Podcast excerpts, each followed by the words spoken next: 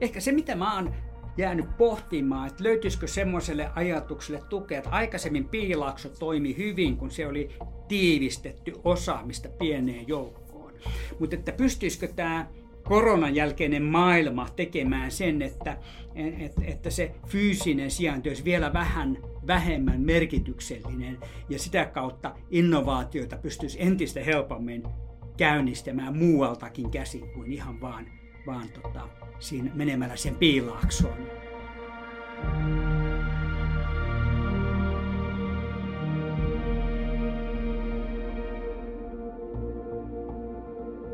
Hyvät naiset ja herrat, kyborgit ja luddiitit, tervetuloa Hybrid Times hybridielämää podcastin pariin.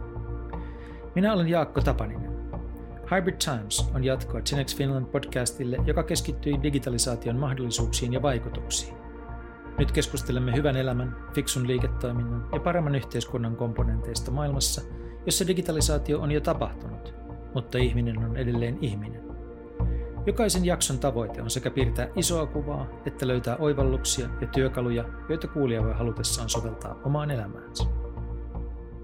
Tämän ohjelman on mahdollistanut Sofia. Sofia on coworking ja tapahtumatila Helsingin ytimessä, Senaatintorin ja Kauppatorin välissä. Se on tyylikäs, monipuolinen ja viihtyisä, niin keskellä kaupunkia kuin nolla ja voi, ja sekä meininki että ruoka ovat ensiluokkaisia. Kun olen kaupungissa, Sofiassa voin keskittyä hommiin, pitää kokouksia, järjestää tapahtumia, äänittää podcasteja, syödä lounaita tai vain hengata hetken palaverien välissä. Sofia on täydellinen ratkaisu minun hybridielämääni. Jos haluat tietää lisää, suuntaa osoitteeseen Sofiankatu 4C tai verkko-osoitteeseen sofiahelsinki.fi.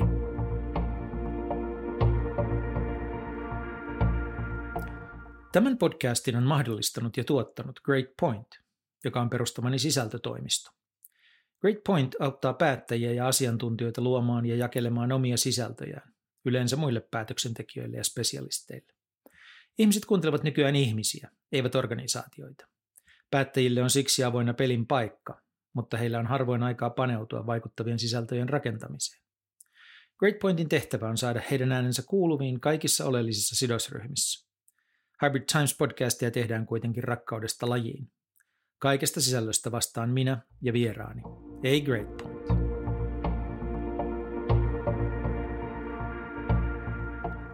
Arturi Tarjanne on suomalaisen ohjelmistoalan ja riskisijoittamisen pioneeri – haluttu mentori ja pääomasijoitusalan vaikuttaja. Hän on Suomen vanhimman teknologiaan keskittyvän pääomarahaston Nexit Venturesin partneri ja yksi perustajista. Vuosien varrella Arturi on istunut kymmenien teknologiayhtiöiden ja lukuisten julkisten teknologiaohjelmien hallituksissa. Nexit on aktivistisijoittaja, eikä siis vetäydy odottamaan, että raha poikii, vaan osallistuu välillä jopa kädet savessa salkkuyhtiöidensä kasvattamiseen. Puhumme Arturin kanssa paljon siitä, miten tämä toimii käytännössä kohdeyrityksen kannalta, sekä siitä, miten Nexit on rakentanut kykyään ennakoida, löytää rohkeus ja tehdä tarvittaessa suuria muutoksia nopeasti. Puhumme myös Suomen ja Euroopan mahdollisuuksista, rahan määrästä ja onnen merkityksestä. Hyviä kuunteluhetkiä!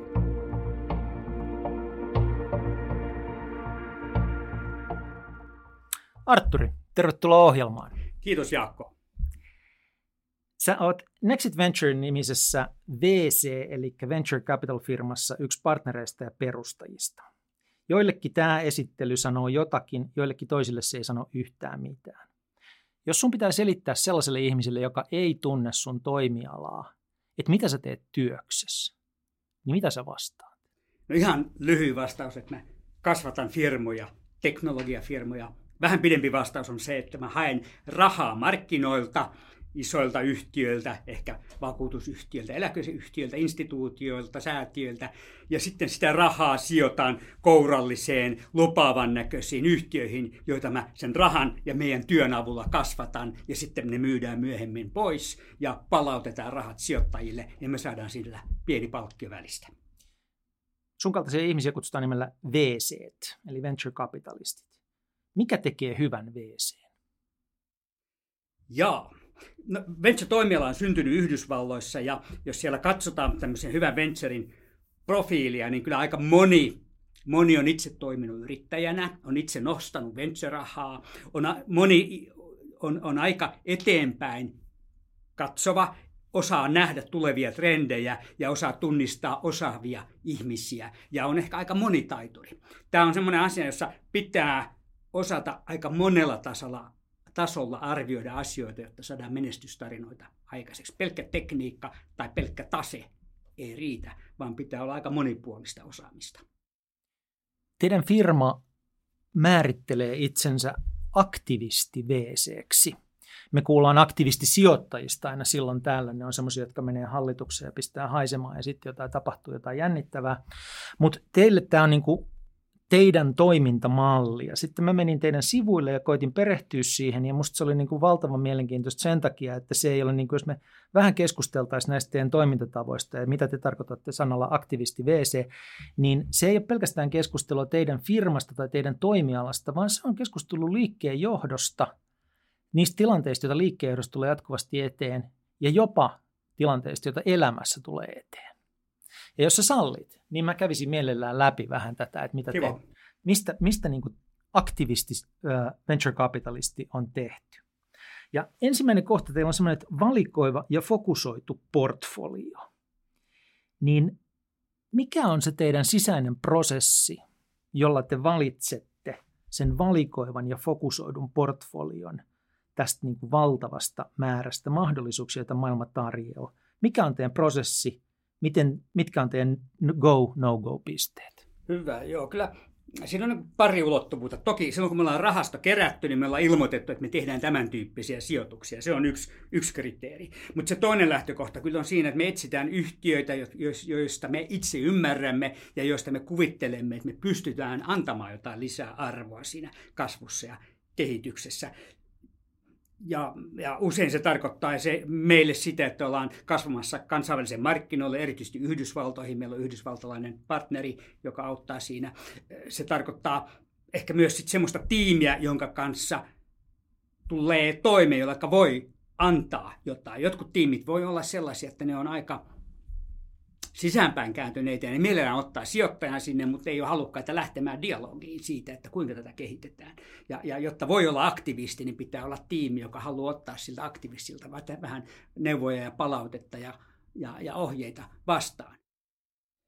Entä sen tärkeimmät go-no-go-pisteet? Miten te käsittelette ne? Teette sitten kaikki sijoitukset porukalla? Porukalla tehdään ja, ja, ja kyllä siellä, niin kun, siellä on, se on tietysti monimutkainen yhtälö. Siinä on, siinä on varmaan 57 parametria, jotka käydään läpi, mutta, mutta kyllä, kyllä siellä niin kun etsitään toki hankkeita, joissa on edellytys kohtuun nopeeseen kasvuun ja skaalautumiseen. Ja sitä kautta katsotaan sekä markkinaa, kilpailutilannetta, tuotetta, sen teknologiaa, mahdollisuuksia, katsotaan sitä tiimiä, tiimivahvuuksia ja katsotaan mätsääkö ne kaikki toinen toisiinsa. Että onko se tiimi osaava niissä asioissa, jotka on tärkeitä sen, siinä nopeassa skaalautumisessa ja tukeeko ne tuotteen kilpailutekijät siinä markkinatilanteessa sitä tilannetta.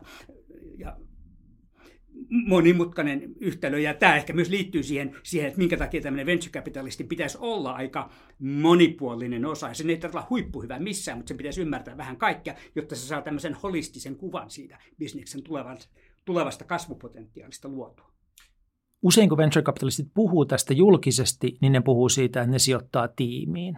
Että tiimi, tiimi, tiimi. Mutta sitten toisaalta joskus kuulee heidän, eikä niinkään julkisuudessa, vaan yksityisesti sanovan – että kyllä niin kuin vähintään yhtä tärkeää se on, että, että onko se niin kuin yritysidea rakennettu sillä tavalla ennen kaikkea markkina semmoinen, että se voi kasvaa nopeasti ja sen tiimin hän voi aina vaihtaa. Joo.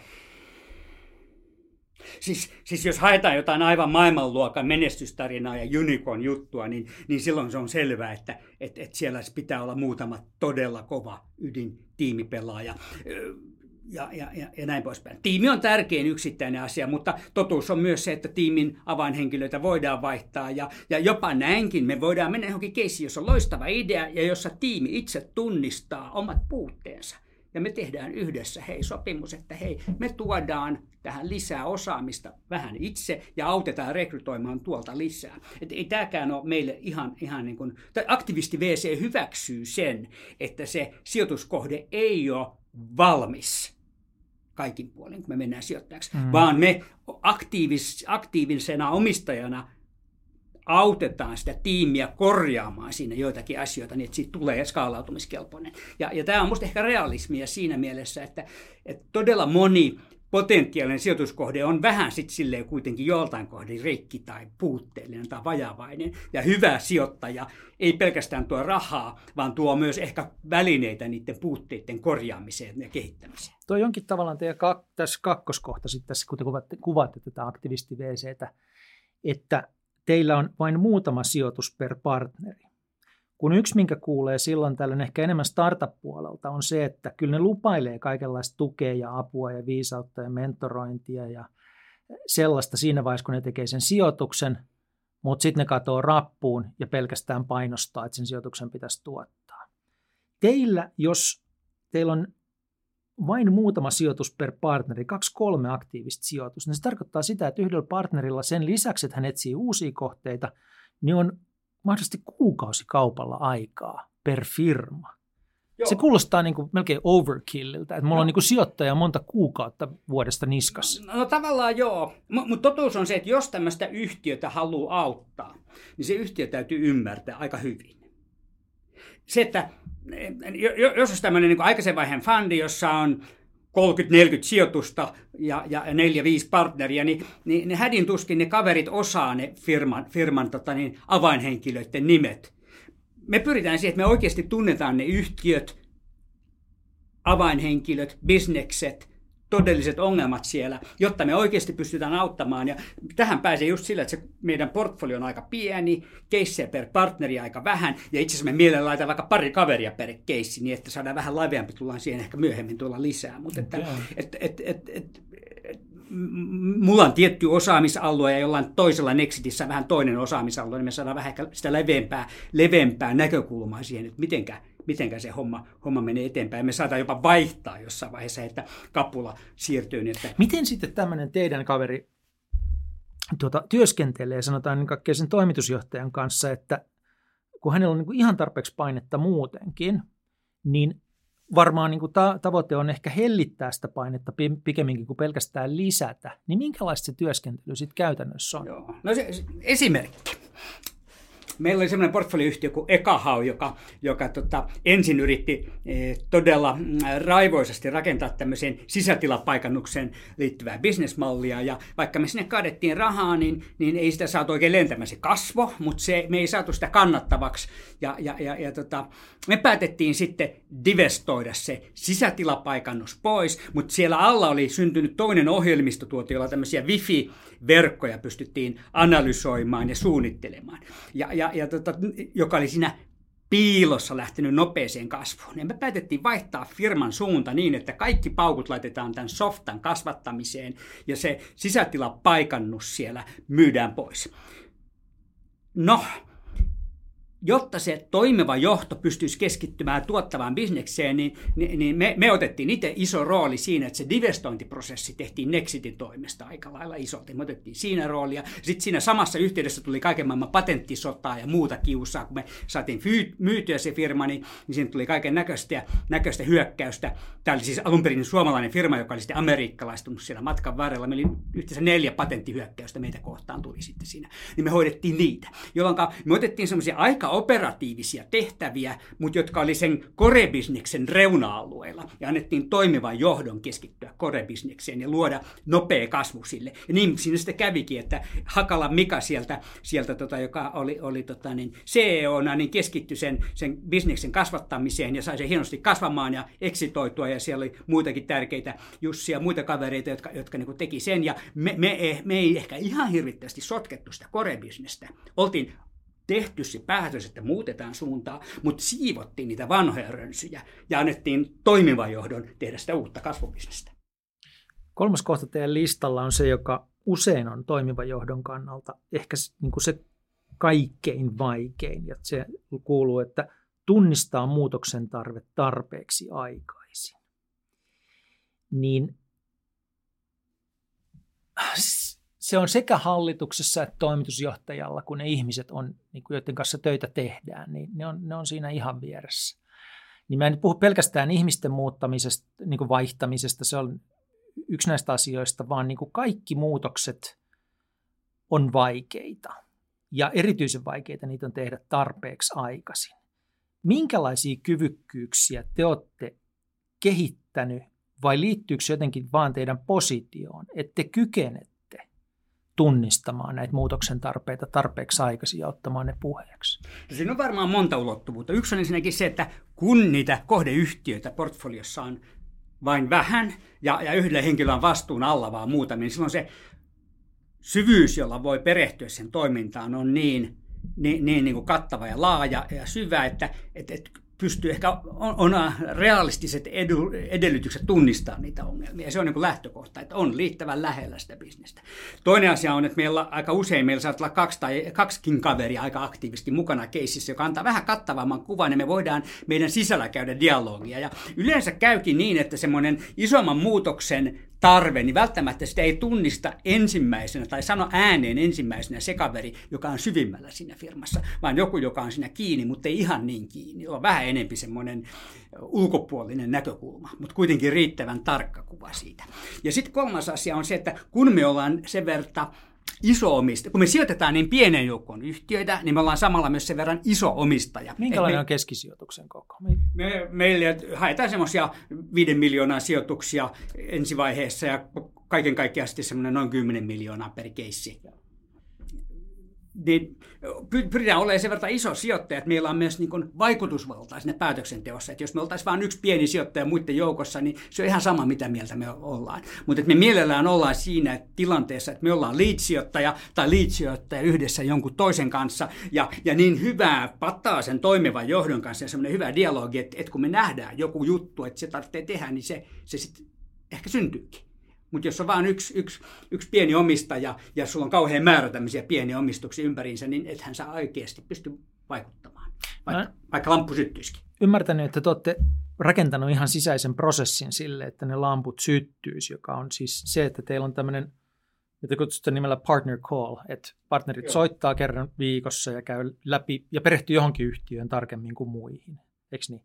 Ja Joo. sitten tota, teiltä on kaksi partneria, jotka on nimetty siinä tilanteessa, että ne on devil's advocates. Että niiden tehtävä olisi niin kuin repiä kappaleeksi mitä on kerrottu. Niin pitääkö tämä paikkansa, että teillä on tällainen prosessi ja kuin hyvin se toimii? Joo, joo me, me ollaan käytetty tämmöistä prosessia hyvinkin aktiivisesti ja varsinkin jossain tilanteessa niin se on ollut menestyksekäs. Että me ollaan nähty, että et, et, et, et pitää saada tämmöistä sisäistä dialogia aikaiseksi, niin, niin, niin, niin, niin joo, me tiimistä haetaan kaverit, jotka on devil's advocate, jotka vähän niin kuin haastaa sitä parivaljakko, joka liidaa sitä sijoitusta ja, ja, ja niin kuin kysyy aktiivisesti niitä vaikeita kysymyksiä, että miksi näin tai miksi ei näin. Ja, ja sanotaan, että varsinkin siinä kohtaa, kun ollaan oltu jo sijoituksessa jonkin aikaa mukana ja on syntynyt semmoinen pikkasen semmoinen tietty mukavuuden tunne, että näinhän tämä menee eteenpäin, niin siinä kohtaa usein on just se hetki, jolloin sitä pitää ruvetakin ravistelemaan. Ettei, ettei se, se parivaljakko, joka sitä sijoitusta tekee, ettei se, se niin kuin jää vaan ajamaan sitä samaa vanhaa lattua, vaan aina välillä pitää kavereita herätellä. Että semmoisia, kyllä selvästi on tilanteita, joilla on, on niin tämmöinen, tämmöinen tarve. Joskus taas sitten voi olla semmoinen onnellinen tilanne, että se yhtiön toimiva johto pyörittää sitä hommaa niin hyvin, että mitä vähemmän me tehdään yhtään mitään, niin sen parempi. Ja tämäkin on sitten ehkä hyvä tunnistaa, että joskus on parempi, että me ei vaan niin kuin yritetä mennä selittämään mitään sinne toimivalle johdolle, mitään turhaa, vaan annetaan niiden keskittyä tekemiseen. Et se, se, ja sehän on tavallaan se ideaali tilanne, että parhaimmillaan kaikki sijoitukset on semmoisia, mutta, mutta näinhän se reaalielämässä ei aina ole. Siitä tullaankin sitten tähän seuraavan kohtaan, joka on rohkeus tehdä suuriakin muutoksia. Niin tuossa puhuttiin, että sijoituspäätökset tehdään aina porukalla. Niin jos teillä on niin kuin tilanne, jossa jonkun mielestä tai joidenkin mielestä pitää tehdä iso muutos siinä omistettavassa firmassa, niin tehdäänkö se aina yhdessä? Joo, kyllä me, me, niin kuin, me, me yhdessä, yhdessä asioita pohditaan ja mietitään ja tehdään. Se on, se on ihan, ihan selvää.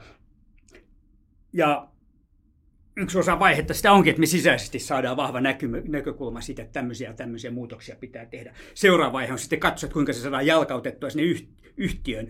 Ollaanko me yksinään niin iso omistaja, että se riittää sen tapa, toteuttamiseksi, vai onko se seuraava askel, että me ruvetaan käymään dialogia yhdessä toisen lead kanssa tai yhdessä toimivan johdon kanssa, e, aika usein molempia, että siellä ruvetaan sitten käymään läpi, mutta me ollaan niin saatu oma vahva näkemys siitä, että tämmöisiä asioita pitäisi tehdä. No, käytännössä nämä usein menee rinnakkaan ajallisesti, että kun meillä rupeaa syttymään vähän lampuorasta, että tämmöistä ehkä tarvitsisi tehdä, niin samaan aikaan käydään vähän eri suuntiin sitä keskustelua ja ruvetaan tunnustelemaan, että pitäisikö, pitäisikö tehdä. Joskus se voi olla jotain isoja muutoksia avainhenkilöissä tai se voi olla isoja muutoksia bisnesmallissa tai, tai, tai, tai joku muu tämmöinen merkittävä asia. Ja jos katsoo taaksepäin, meidän portfolioita, niin lähes jokaisessa yhtiössä on ainakin yksi tämmöinen iso muutos tehty matkan varrella. Joissakin niitä on tehty lukuisia matkan varrella. Oletteko te keskimäärin tavallista rohkeampia ihmisiä, jotka on teillä töissä? Vai tuleeko se sen myötä, että te olette muiden rahoilla liikkeelle ja sieltä tulee aikamoinen paine niiltä, jotka on sijoittanut tähän yhtiöön? Onko teillä sellaista tilannetta, jossa teidän pitää ikään kuin kerätä rohkeutta? No, että uskaltaisi tehdä no, va- va- va- Varmaan näin, mutta kyllä niin kuin se luottamus on ehkä sellainen yksi sana, joka, joka mulle tulee tuosta mieleen. Toisaalta niin kuin tiimin sisällä me halutaan luoda sellainen vahva luottamuksellinen tuntuma, että uskalletaan tuoda ongelmat esille aikaisessa vaiheessa. Ja samaa luottamusta me pyritään rakentamaan meidän ja toimivan johdon välille, että jotta meiltä saa apua – niin meidän pitää nähdä ongelmat, myös orastavat ongelmat. Ja sen takia pitää rakentaa semmoinen tilanne, jossa toimitusjohtaja näkee mielekkääksi ja järkeväksi aika avoimesti kertoa jostain orastavasta ongelmasta jo hyvinkin aikaisessa vaiheessa. Ja, ja luoda semmoinen, semmoinen ilmapiiri, jossa ongelmia ei piilotella, vaan, vaan ongelmat niin kuin halutaan tuoda esille ja niitä ruvetaan miettimään jo, jo siinä vaiheessa, kun ei ole välttämättä ihan varmoja, onko tämä niin kuin iso, iso ongelma. Ja, ja, ja, ja tässä mä näen aika paljon eroa, että on, on, on niin monasti sit saattaa jollekin toimi, tiimille tulla sellainen tilanne, että ne haluaa pitää omistajat ja sijoittajat täysin erillään siitä bisneksestä ja, ja, ja kes, käsittelee ongelmat ongelmat eh, niin kuin sisäisesti ja, ja, ja välttää sitä, että niitä kauheasti pyöriteltäisiin siellä hallituksessa. Koska ne kokee, että sit jos niitä ongelmia tuo, niin sijoittajat pelästyy tai sijoittajat sitä. Et, et, et se luottamus on mun mielestä ehkä se, jo, jolla suodaan ne ongelmat esiin. Ja sitten kun luodaan ongelmat esiin ja ruvetaan niistä keskustelemaan rationaalisesti ja etsimään ratkaisuja, niin sieltä löytyy sitten kyllä se rohkeuskin tehdä niitä muutoksia. Sitten kun me ymmärretään faktojen kautta ongelman tai nykytilanne ja, ja nähdään, saadaan yhteinen kuva tavoitetilannesta ja nähdään ne askeleet, miten sinne päästään ja todetaan, että tässä vaaditaan tuommoinen ja tuommoinen käytännön muutos, jotta sinne päästään. Toi on käytännössä kuitenkin yksi niitä tosiaan vaikeimpia asioita ihmiselämässä on ottaa asiat puheeksi tarpeeksi aikaisin ja yleensä ottaa asiat puheeksi. Niin tuota, ö, vielä kysyn, että minkälaisia keinoja sun mielestä, ihan käytännön keinoja, on luoda sellaista kulttuuria, tapaa olla, jossa on tämä luottamus ja on uskallus ottaa asiat puheeksi tarpeeksi aikaisessa vaiheessa? Ja se on kyllä hyvä kysymys. Ja yksi asia, minkä mä oon huomannut siinä on se, että kun joku kertoo ongelman, niin se ensimmäinen reaktio multa ei saa olla se, että mä tuun niin kuin vihaseksi siitä, taikka sitten tulee jotain negatiivista, vaan päinvastoin pitää niin kuin ensimmäiseksi aloittaa, että tämähän on just hienoin asia, mitä sä voit tehdä, että sä kerrot sen ongelman. Et, et, et se, et, ja ja, ja tämä on vähän vaikea, koska se ongelmista kuuleminen ei yleensä ole se, mitä sä toivot. Mutta se pitää niinku muistaa, että et, et sen pitää niinku tuntua myös sen ongelman esittäjän näkökulmalta, että et, et, et tämä oli oikeastaan niinku hieno asia, että sä kerroit tämän asian. Ja, ja, tämän, ja tässä niinku itse joutuu vähän itse opettelemaan. Mutta sitten toinen asia, mä huomaan kyllä, että tämä on tämmöistä henkilökemia-asiaa, että mä, mä oon jossain keississä huomannut, että jonkun toimitusjohtajan kanssa mun henkilökemia ei vaan niinku toimi. Ja voi olla silloin, että se on yksi syy katsoa, että meiltä joku muu liidaa sitä keissiä, jonka kanssa saadaan luotua semmoinen parempi kontakti, yhteys, jossa, jossa niin kuin syntyy sellainen luottamuksellinen side. Sitten on vielä tämä toimeenpanopuoli, eli me edelleen käydään läpi listaa siitä, että mitä on olla aktivisti VC. Viimeiset kohdat on kyky panna toimeen suuria muutoksia ja sitten vielä kuudes kohta, kyky laittaa kädet saveen, kun tarvitaan tai pysyä etäällä. Niin kyky panna toimeen suuria muutoksia. Mit, mitkä on ne kyvykkyydet, joista me no, puhutaan? No, no, tässä tullaan ehkä takaisin siihen ihan alkuun, alkuun että, että millaisia keissejä me sijoitetaan. Me mielellään sijoitetaan sellaisiin keisseihin, joita me ymmärretään. Että me ollaan itse tehty me, me aika monella meidän Exitissä on oma yrittäjätausta ollut, ollut mukana bisneksissä, jotka on jollain tavalla samankaltaisia ja nähnyt ja ratkonut itse samankaltaisia ongelmia aikaisemmin. Ja, ja siitä tulee se kyvykkyys ehkä myös antaa sitä apua joko vieressä olevalle kaverille tai sitten jopa mennä itse kädestä savessa taistelemaan asioiden puolesta. Ja, ja tuota, tämä helpottuu myös, jos se oma sijoitusfokus ei ole liian leveä, vaan sijoitetaan tietyn tyyppisiin firmoihin, jotka tekee tietyn tyyppisiä asioita. Siellä on vähän analogiaa siinä, että millaisia teknisiä asioita tehdään, millaiset on jakelukanavat, millaiset on asiakkaat ja millaiset on prosessit siellä. Että ne on pääosin tuttuja, jolloin, jolloin se aikaisemmin kymmenien vuosien aikana kerääntynyt oma kokemuspohja on jollain tavalla relevantti tässäkin keisissä. Ja siitä tulee myös ehkä vähän lisää myös sitä tiettyä rohkeutta ja uskallusta sitten sanoa, että näin tämä varmaan kyllä on, kun on ihan itse oikeasti nähnyt sen omassa, omassa elämässä aikaisemmin. Yksi vaikeimpia asioita johtavassa asemassa olevalla ihmisellä on kanssa se, että päättää silloin, että päättää se, että koska itse laittaa kädet saveen ja koska pysyy etäämmällä. Periaatteessa sekä johtajan että varmasti sijoittajan pitäisi lähinnä seurata vähän kauempaa ja luottaa niihin ihmisiin, joiden tehtävä on saada asioita aikaiseksi. Mutta sitten auttamatta tulee niitä tilanteita, jossa itse on otettava hyvin aktiivinen rooli. Jos vaikka kerrot niin kuin omasta puolestasi, niin miten sä valitset sen, että miten sä päätät, mikä on se sisäinen keskustelu, jolla sä päätät sen, että nyt on hetki mennä sisään? jos katsoo niin Nexitin historian kautta, että missä tämmöisiä tilanteita käytännössä on syntynyt, niin joskus on syntynyt semmoinen vahva näkemys siitä, että täytyy tehdä iso suunnanmuutos. Ja sitten kun sitä suunnanmuutosta on keskusteltu esimerkiksi toimivan johdon kanssa, niin huomaattaa, että toimivassa johdossa esimerkiksi toimari tai joku muu avainhenkilö on täysin eri mieltä siitä suunnanmuutoksesta. Ja, ja silloin pari kertaa me ollaan oltu itse sitä mieltä, että tämä suunnanmuutos täytyy silti tehdä, ja sitä ei voi tehdä niin, että sitä vetää tai siinä on keskeisessä roolissa joku, joka ei, sitä, joka ei siihen usko tai sitä hyväksy. Ja sitten jos me todetaan, että se on tärkeää tehdä nopeasti ja heti ja että me ollaan nyt jo myöhässä vähän sen tekemisen kanssa, niin silloin me ollaan tehty niin, että me mennään itse tiimiin mukaan siksi aikaa, että me saadaan rekrytoitua sinne oikea kaveri. Ja, ja, ja ehkä haetaan sitä, että usein rekrytointi, hyvän tyypin avainhenkilön rekrytointi kestää kolme kuukautta, kuusi kuukautta, yhdeksän kuukautta se kaikki aika menetetään siinä muutoksen tekemisessä, jos me jäädään odottamaan sitä oikeaa tyyppiä, jolloin me todetaan, että me saadaan nopeampi muutoksen käynnistys aikaiseksi menemällä itse sinne vähäksi aikaa mukaan tekemään sitä muutostyötä. Mutta sitten tavoitteena on kuitenkin, että me ollaan aika nopeasti siellä irti. Me ollaan parissa keisissä, Nexitin kaveri on mennyt toimitusjohtajaksi väliaikaisesti ja parissa keisissä CFOksi väliaikaisesti, menty management-tiimiin väliaikaisesti mukaan tätä asiaa me kyllä vältellään, tämä ei ole mikään niin kuin tavoitetila, ja tämä usein sitten kertoo siitä, että vaan on, on jotain tapahtunut. Se voi olla myös, joskus se voi olla joku tämmöinen, että se on jonkun avainhenkilön terveydentila tai joku muu asia, joka myös aiheuttaa tämän, että se ei välttämättä tämmöinen erimielisyys suunnasta. Syntyy tämmöinen tilanne, jossa yhtäkkiä management-tiimissä on aukko, joka pitää paikata, ja meidän mielestä on tärkeää toimia heti, ja on tärkeää rekrytoida erittäin laadukas kaveri siihen, jolloin me ymmärretään, että sitten tulee viive ja me paikataan sitä väliaikaisesti. Hyvä. Nyt kun me tiedetään, mikä on aktivisti VC, niin onko siis sillä tavalla, että te olette ainakin Suomen ainoa julkisesti aktivisti VCksi julistautuva No, no, venture capitalist firma. Niin. No joo, jos laittaa Google Activist VC, niin ei sieltä tule oikein muualta osumia. Ja, ja se, se, se niin kuin ehkä selittyy sillä, että tai, tai muutamalla asialla. Yksi on se, että se ei välttämättä kauhean hyvä myyntipuhe joillekin yrittäjille, jos me sanotaan, että me ollaan aika aktiivisesti mukana sitten katsomassa näitä juttuja. Toiset yrittäjät tykkää siitä ja arvostaa sitä, että me tullaan siihen oikeasti tekemään mukaan, mutta jotkut saattaa niin kuin suhtautua siihen, että hei, että mieluummin me otetaan teiltä se raha, mutta jos jätetään se siihen.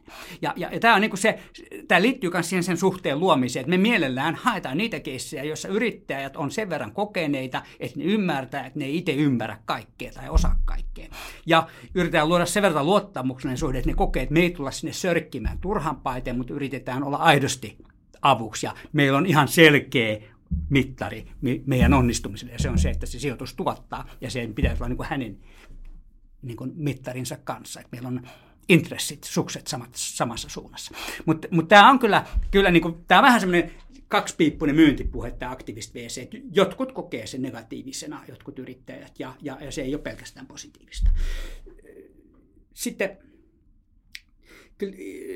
sitten toki siihen aktivistisijoittajaan liittyy vielä ehkä vielä semmoinen aggressiivinen vastakkainasettelu. Me, me, siinä mielessä tämä on ehkä, ehkä niin kuin erilainen tämä meidän aktivist VC-toimi, me ei, me ei haeta mitään vastakkainasettelua sen toimivan johdon kanssa, vaan me halutaan kyllä kuitenkin sitä luottamuksellista, vahvaa yhteistyötä.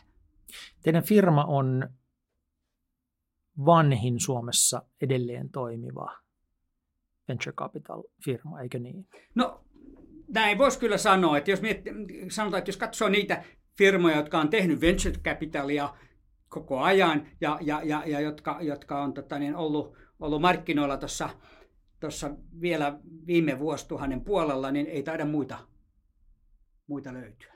Ja, ja kerro lyhyesti, mitä tarkoittaa termi vintage, joka liitetään tähän venture capital-toimintaan? Joo, vintage, vuosikerta viinit, vintage viinit ja vuosikerta rahastot.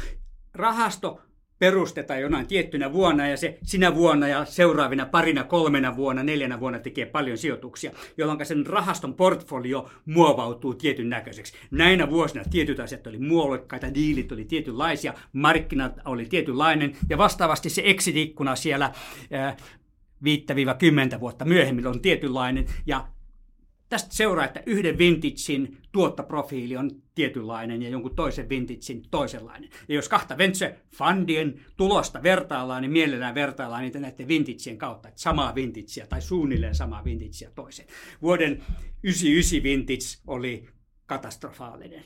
Silloin ehdittiin just vuoden 2000 aikana tunkea parhaassa kuplan huumassa ihan hirvittävä määrä rahaa. Ja siellä on, siis Nexit Ventures teki? Nexit Ventures teki ensimmäisen rahastonsa vuonna 2000. Mm melkein yhtä huono kuin 99, mutta, mutta että sanotaan, että meillä kävi onneksi sillä että me ehdittiin tehdä vain 11 sijoitusta ennen kuin kupla puhkesi. Me ehdittiin ihan kaikki rahoja laittaa. Ja, ja, ja onneksi tämän johdosta me, me, me ollaan niin kuin, ja, ja sanotaan, että me myös painettiin jarrua sitten lujaa, että me ollaan siinä meidän 2000 vintageissa, niin me ollaan tota harvinaisen hyvä, että me palautettiin paljon rahoja sijoittajille. Siinä missä pääsääntöisesti niin, niin monet uudet venture fundit, niin, niin vuoden 2099 venture fundit, ne ei palauttanut mitään sijoittajilleen. Että, mutta ja, ja, ja sitten, sitten tota, vastaavasti niin todella hyviä vintageja löytyy muun muassa 90-luvun puolivälistä, sellaisia, jotka ehti tehdä sijoituksia halvoilla hinnoilla 94, 95, 96 ja, ja sitten myy niitä yhtiöitä vuoda 2000, kun mikä tahansa kävi kaupaksi hirveällä hinnalla. Niin, niin sieltä löytyy, erityisesti Israelissa lähti venture-teollisuus silloin mielettömään nousuun. Ja ehkä Suomen yksi ongelma on, että silloin Suomessa ei ollut kauheasti venture-rahaa laitettu kiinni 90-luvun alkupuolella puolivälissä, jolloin sitä, sitä 90-luvun loistavaa teknonousua ei Suomessa päästy venture-maailmassa hyödyntämään. Nokia toki pääsi sitä hyödyntämään ja moni muu teollinen yritys, mutta venture, venture ei Suomessa vielä päässyt, päässyt siihen kunnolla kiinni. Eli ensimmäinen rahasto oli vuonna 2000. Joo. Ja sitten oli toinen rahasto. Milloin se oli? No se oli 2008. Ö, siitä tuleekin semmoista, näkee semmoista trendiä, että joku, joku tämmöinen, tämmöinen pikku, pikku taloudellinen ongelma tai silloinkin pärähtää pöytään. Jos katsoo, katsoo niin kuin historiaa, niin meillä on ollut hyvä, hyvä tota, taipumus aloittaa rahan kerääminen aina muutamaa kuukautta ennen tämmöistä todella isoa markkinahäiriötä. Me aloitettiin toinen päivä tammikuuta vuonna 2000 ja sitten meni nelisen kuukautta ja markkinat räjähti ja suunnilleen sama tapahtui vuonna me 2008. Ja, ja, ja, ja kolmannen kerran me tehtiin se tässä näin, kun me aloitettiin. Siis oletteko te klaussannut tämän, sain saanut valmiiksi kerättyä sen rahan tähän uusimpaan kolmanteen rahastoon? Me ollaan tehty first closing tähän kolmanteen rahastoon, me vielä kerätään sinne vähän lisää rahaa, mutta, mutta me aloitettiin sen kerääminen vähän ennen koronaa, muutamia kuukausia ennen kuin korona iski ja markkinat romahti. Ja silloin, silloin me kyllä sanottiin ihan itsekin äänet, se taitaa olla sillä, että kun me aloitamme uuden rahaston keräämisen, niin siitä puolen vuoden sisään markkinat räjähtää käsiin. Eli kun sä oot kertonut tuon tarinan, että kannattaa olla aika varovainen, niin kuin jos aikoo seurata seurata tota Next Adventuresin jälkiä ja, ja kopioida niitä teidän niin kuin vuosikertavalintoja, että se sommelien uraa sun ei ehkä kannata, kannata harkita. Niin mikä on onnen merkitys tässä kaikessa? No kyllähän, kyllähän niin tuurilla on, on, on merkitystä. Tietysti tämmöisessä venture-toiminnassa pyritään rakentamaan sitä portfoliota, paljon sijoituksia, joilla sitä tuuria saadaan pois. No sitten jää vielä tämä vintage ja vintage, vintage-tuurikin. Mutta ky- kyllä tässä niin kuin sattumallaan sijaa yksi todella loistava sijoitus johonkin eh, unicorniin. Voi olla semmoinen, jolla, jolla niin kuin kantaa tarinat seuraavat parikymmentä vuotta ja seuraavat rahastot nousee ja, ja, ja saadaan niin kuin semmoinen gloria aikaiseksi, että, että itse tekemisen laadulla ei ole mitään väliä, kun se vanha loisto hohkaa sieltä niin lujaa. Ja vastaavasti vaikka kuinka tekisi hampaat irvessä lujaa työtä, niin, niin jos on sitten osunut muutamaan vaikeeseen, vaikeeseen kohtaan alkumetreillä, niin, niin sitä, sitä tota, niin, vaikea saada sitä loistoa aikaiseksi. M- mutta, tota, mutta toisaalta tämä on, on tämä toisaalta sama hengiveto, onhan tämä myös taito- ja sitkeyslaji, että et, et, tota, jo, jo, tulee mieleen sitkeydestä hyvin, hyvin niin kuin Morten Mikkos ja, ja, ja, ja Morten Nexitin ykkösrahasto sijoitti, sijoitti firmaa, jossa Morten oli, oli toimitusjohtajana ja sillä oli muutenkin näyttävää ti, tiimiä sinne. Eukalyptus vai mikä se, se, se, se, se oli tota, se, oli semmoinen tota, niin, vedonlyöntiin ja, ja mobiilipelaamiseen liittyvä hanke, Match On-niminen hanke vuodelta, vuodelta 2000. Ja siellä oli, siellä oli paljon kovia nimiä Suomesta. Siellä oli tuota, tota, Sumea-niminen firma myös palkat, palkattu sinne, sinne tiimiin mukaan, jossa oli tota, Paanasen Ilkka esimerkiksi. Ja, ja, ja, ja, ja, ja, ja siellä oli, siellä oli monen monta, niin kun, sieltä, sieltä tuli varmaan toista kymmentä nimeä, mutta se osui niin kuin viimeisen päälle siihen, siihen tota niin, eh, .com-kuplaan ja räjähti käsiin. Mutta mä nostan siinä paitsi Panasen Ilkan, niin Morten Mikkoksen esiin siitä, että nämä on kavereita, jotka jatko kylmän rauhallisesti tekemään kovaa duunia. Näytti, että vaikka nyt tässä kohtaa ajettiin miinaan, niin se ei haittaa. Molemmat on niin kuin näyttänyt, että sit, sit jossain seuraavissa keisseissä onnistutaan. Ja, ja ehkä se se on se realismi, että todella loistava yksilö, loistava tiimi, loistava idea, niin ei se sata varmasti lennä. Kyllä se, niin kuin, vaikka, vaikka olisi, olisi niin kuin kaikki tähdet kohdillaan, niin jotain voi yllättäen tapahtunut, ne ei olekaan enää hetken päästä ne tähdet kohdillaan. Ja, kyllä siinä niin onnella on merkitystä, mutta sitten kun riittävän monta kertaa yrittää, niin ne parhaat kyllä, kyllä ne aina välillä onnistuu. Jotkut onnistuu montakin kertaa teidän firmalla on vähän semmoinen maine, että tosiaan nämä vintageit ei aina osunut ihan nappiin, mutta sitten sitä on paikattu ahkeruudella ja sitkeydellä. No Kuulostaako itse... tämä oikein? Joo, no kyllä tämä pitää paikkansa. Me on, ehkä meillä on ollut semmoinen motto kanssa, että me ollaan kuitenkin nostettu rahaa meidän sijoittajilta ja luvattu palauttaa ne hyvin hoidettuna takaisin. Niin se on vähän tehnyt sen, että ei me olla niin oltu valmiita sit jättämään kesken. Ehkä se on se syy, minkä takia me ollaan vielä olemassa. Että, et, et me, me ei olla niin nostettu ensimmäisiä vaikeuksien tullen käsiä ylös ja sanonut, hei, että tota, ei, ei me leikitä enää, että me lähdetään nyt tekemään jotain muuta. Vaan me ollaan todettu, että hei, tämä on se, mitä me halutaan tehdä. Me uskotaan, että kasvuyritysten rakentaminen on järkevää kansantaloudelle, järkevää tälle yhteiskunnalle. Se on meistä kivaa ja, ja mukavaa duunia. Ja sitten kun me sitä riittävän paljon tehdään, niin myös hyvinkin vintageihin osutaan ja tehdään myös hyviä tuottoja.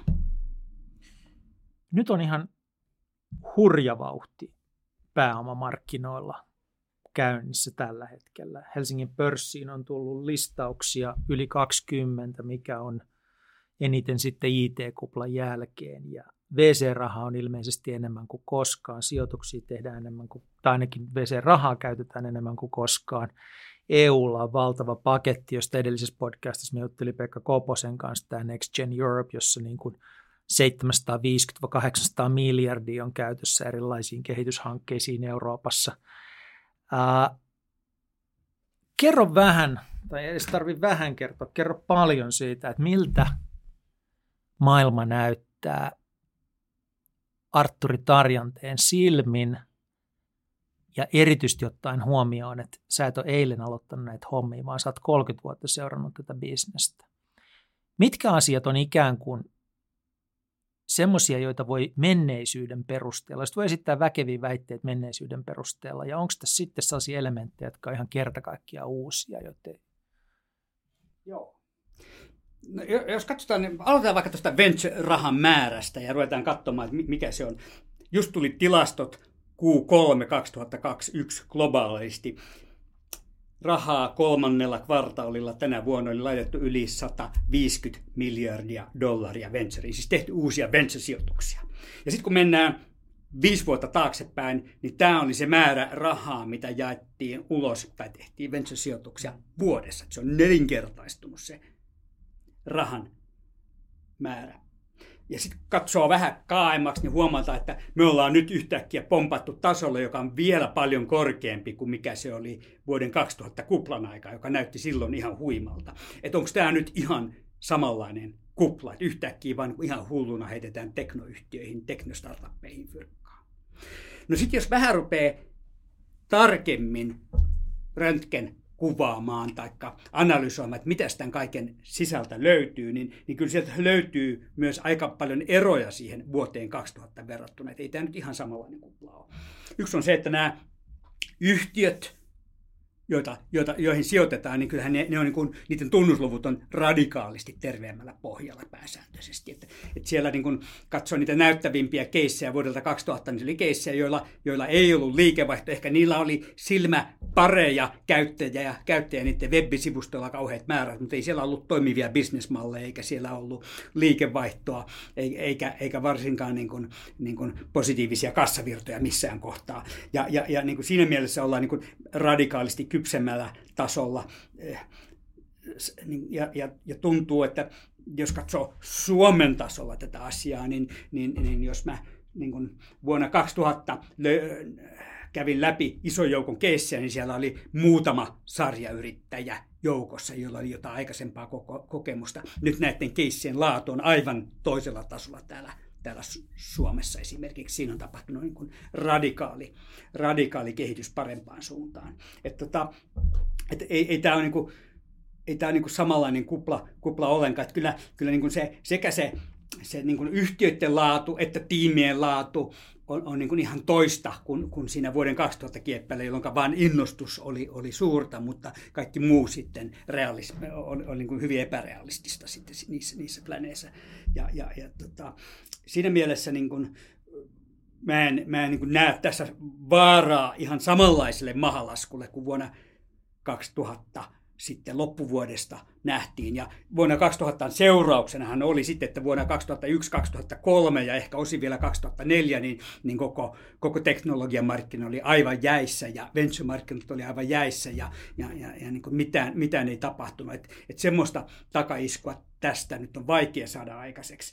Mutta, mutta sitten sit toisaalta niin niin, niin kyllähän tässä sellainen ongelma on, että kun paljon laitetaan rahaa ja sijoitetaan, niin, niin on, on varmaa, että osa sijoituksista laitetaan yli, hintataso nousee ja, ja, ja, ja sitä kautta rahastojen tuotto heikkenee ja, ja on niin kuin vaikeampi löytää enää semmoisia niin helppoja, varmoja, varmoja vetoja, joissa niin kuin, niin kuin pääsee edullisella valuaatiolla johonkin hienoon keissiin, keissiin mukaan.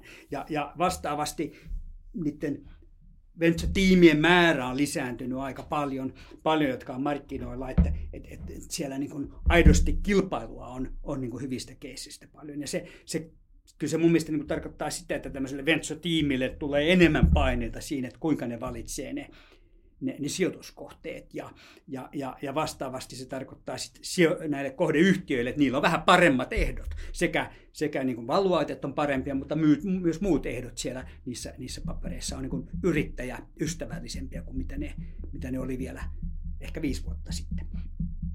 Ja, ja, ja tota, mitä tästä sitten seuraavassa vaiheessa seuraa, niin se, se on sitten jo vähän, vähän, vähän niin kuin ehkä monimutkaisempi kysymys, mutta – tällä hetkellä niin on paljon tämmöisiä digitalisaatioon ja tekoälyyn ja, ja, ja, ja, ja, ja terveydenhuollon ää, tota niin, tehostamiseen ja moneen muuhun liittyviä suuri, suuria niin kuin harppauksia käynnissä, joihin tarvitaan pieniä innovatiivisia insinöörivetoisia ryhmiä tuottamaan ratkaisuja, jotka sitten isommat teolliset toimijat, ne ratkaisut adoptoi osaksi omaa tarjontaansa ja sitä kautta saadaan luotua uusia ratkaisuja. Että se, se, se kysyntä, kysyntä tälle innovaatiolle on olemassa ja, ja, ja, ja jopa näinkin voi nähdä, jos katsoo sieltä yhden mielenkiintoisen trendin, niin nämä venture-rahoitteiset yhtiöt, valtaosa niistä on yleensä myyty Yhdysvaltoihin.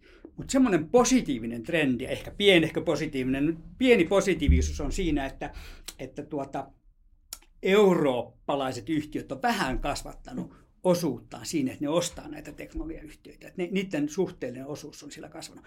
Ja Aasia ei ole pystynyt vielä nostamaan osuuttaan siinä. Eli tämä on se exit että mihinkä näitä, näitä venture firmoja myydään, niin Yhdysvallat dominoi sitä, ne on siitä melkein puolet. Eurooppa on sitten kolmanneksen ja loput menee Aasiaan. Ja, ja, ja Eurooppa on nyt viime, muutamana vuonna pystynyt jopa vähän nappaamaan sitä osuutta osuutta lisää USAlta, että eurooppalaiset yhtiöt ostaa sitä. Mutta sitten vastaavasti, että mihinkä nämä sijoitukset menee, eli mihinkä nämä venture-rahoitukset tehdään, niin melkein puolet sijoituksista tehdään Jenkkeihin. Sitten toiseksi suurin osa on Aasia. 30 prosenttia melkein menee Aasiaan ja jämät jää Eurooppaan. Eurooppa on näissä venture-sijoituksissa kuitenkin aika pieni tekijä, vaikka bruttokansantuotteella mitattuna nämä kolme aluetta on suunnilleen samankokoiset. Euroopasta tekee mieli puhua hiukan lisää. Siis onko tällä, mitä sä äsken kerroit, ollut minkäänlaista vaikutusta Nexitin strategiaan? Koska aikanaan, kun te aloititte, niin mä ymmärsin, että te aika niin kuin selkein sanoin sanoitte, että teillä on toimistot Yhdysvalloissa myös – ja te pyritte myymään näitä yrityksiä sitten, kun ne on kypsiä, niin Yhdysvaltoihin. Että te rakennatte tällaista niin kuin siltaa Suomen ja Yhdysvaltojen markkinan välille. Nyt jos Eurooppa muuttuu kiinnostavammaksi, niin joudutteko te kiinnittämään huomiota enemmän Eurooppaan? No, no sanotaan, että, sanotaan näin, että nämä exit-reitit on monipuolisempia nyt kuin mitä ne on ollut. Aikaisemmin kun mennään, mennään tuonne kymmenen vuotta taaksepäin, niin, niin melkein yrityskaupat oli ainoa tapa saada myytyä näitä yhtiöitä. Nyt on tullut aika paljon listautumisikkunoita, on tullut spakkeja, joka on tämmöinen pikareitti listautumiseen. Sitten on tämmöisiä isompia myöhemmän vaiheen private equity-rahastoja, jotka ostaa venture yhtiöitä, jolloin ei niinkään myydä tätä pörssiin taikka, taikka tuota, niin toiselle toiselle tota, teolliselle toimijalle, vaan, vaan se onkin toinen sijoittaja, joka ottaa sen haltuunsa. Ja, ja, ja se on niin kuin positiivinen asia, että niitä exit enemmän, ja sitten ehkä myös näin, että se ei ole pelkästään Yhdysvallat, vaan Yhdysvallat ja Eurooppa. Että Eurooppa on pikkasen, ei se nyt ole isosti sanotaan, mutta, mutta kuitenkin sen verran, että, että se, se trendi on positiivinen, että eurooppalaiset teknologiajätit näkee enemmän järkeä siinä, että ne ostaa innovaatiota ne ei ole enää niin not invented here. Et enemmän mä näen tämän ehkä tuottavan mittatulosta siitä, että eurooppalaiset isot yhtiöt ymmärtää, että pitää ostaa uutta innovaatiota. Ehkä se vähemmän näkyy siinä, että kuinka Nexit toimii. Et edelleen Nexitia kiinnostaa kaikki exitit, exit reitit, ja, ja Nexitillä on ehkä erityistä lisäarvoa antaa siihen USA-reittiin, joka on kuitenkin se kaikista näistä reitteistä merkittävin. Tässä kun vertailee Eurooppaa ja, ja Yhdysvaltoja, niin mitä sä sanot sellaisesta, että väitteestä, että Eurooppa on edelleen tällainen niin pienten yksiköiden alue ja Yhdysvallat taas on niin suurten yksiköiden alue, että siellä alkaa välillä olla kysymys on pakko kysyä, että onko tämä enää niin kuin markkinatalous ollenkaan, koska yritykset kasvaa niin valtaviksi. Se pätee sekä niin kuin toimijoihin, yrityksiin, joihin sijoitetaan, jotka ostaa toisia, että sitten tähän venture-markkinaan siinä mielessä, että mä olen ymmärtänyt, että yhdysvaltalaiset rahastot kanssa kasvaa valtavan suuriksi, ja tämmöisen niin kuin myöhemmän vaiheen rahoitusta, tämmöisen valtavaan kasvuun löytyy Yhdysvalloissa aika paljonkin, mutta Euroopassa taas ei, Euroopasta löytyy hyvin enkelirahaa alkuvaiheeseen. Joo. No, ne on hyviä tarkkoja huomioita ja niin mätsää todellisten tilastojen kanssa aika hyvin.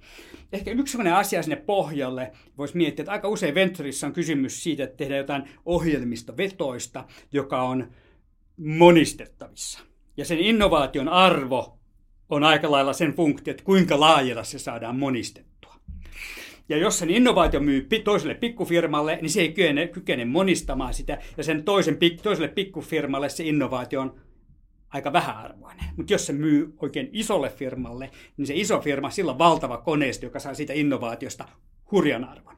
Ja Amerikka on tässä ykkönen, että maailman isoista teknologiajätteistä se vaan valtaosa on siellä Jenkeissä, siellä on ne parhaat monetisointirahastuskoneet ja, ja, ja sitä kautta siellä on myös ne tehokkaimmat innovaatioiden ostajat, koska siellä on eniten niitä alustoja, joilla se innovaatio muutetaan rahaksi.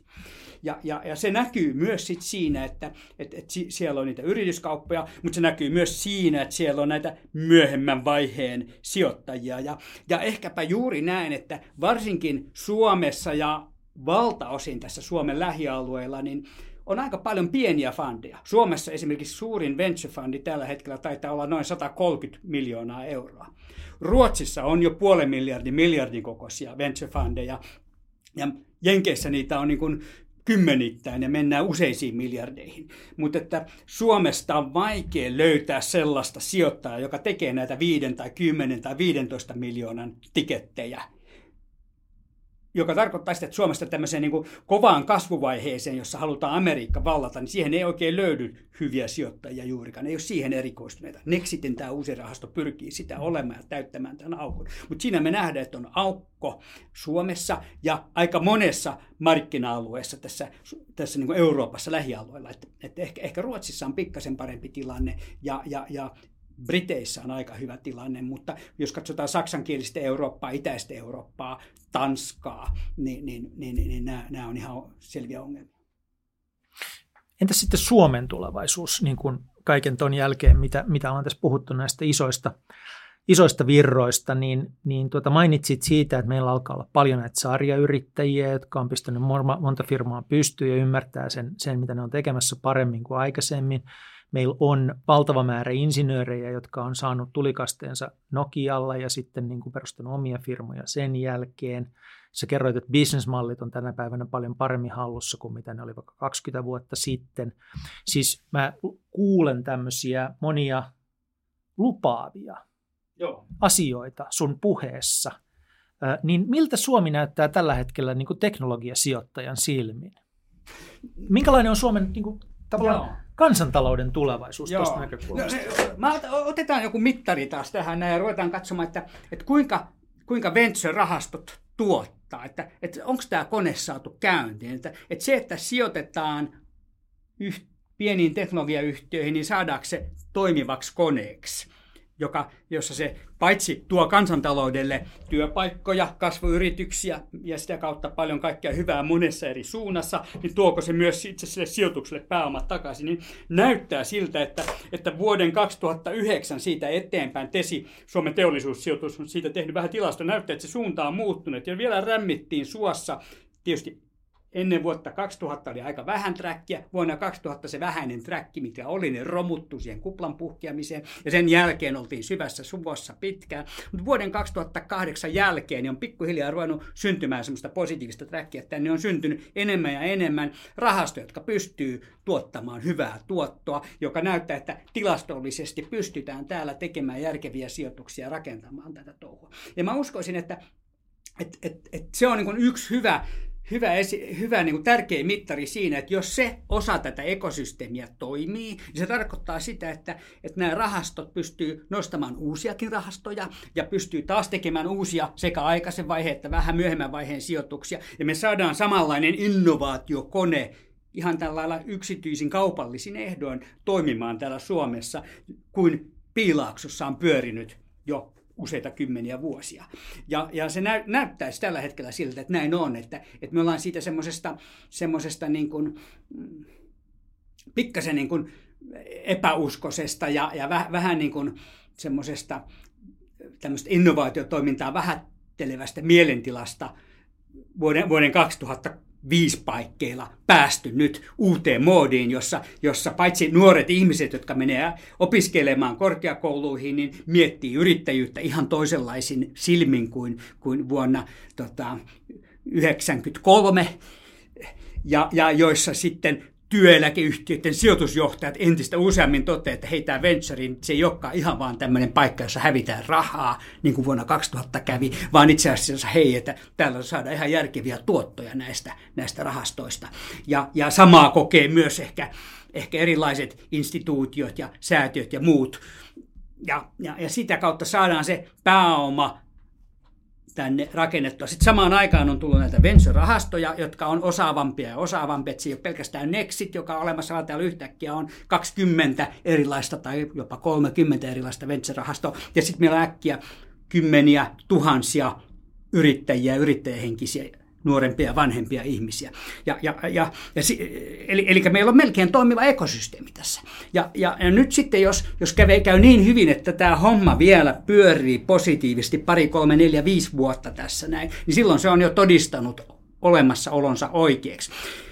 Ehkä se tärkein asia olisi saada niin hyviä tuloksia aikaiseksi, että kun se seuraava joku romahdus jossain vaiheessa väistämättä tulee, niin sitä ennen ollaan ehditty saada riittävän paljon hyviä tuloksia, että sen romahduksen jälkeen voidaan palata sille kasvuuralle luottaen, että kyllä tämä homma toimii.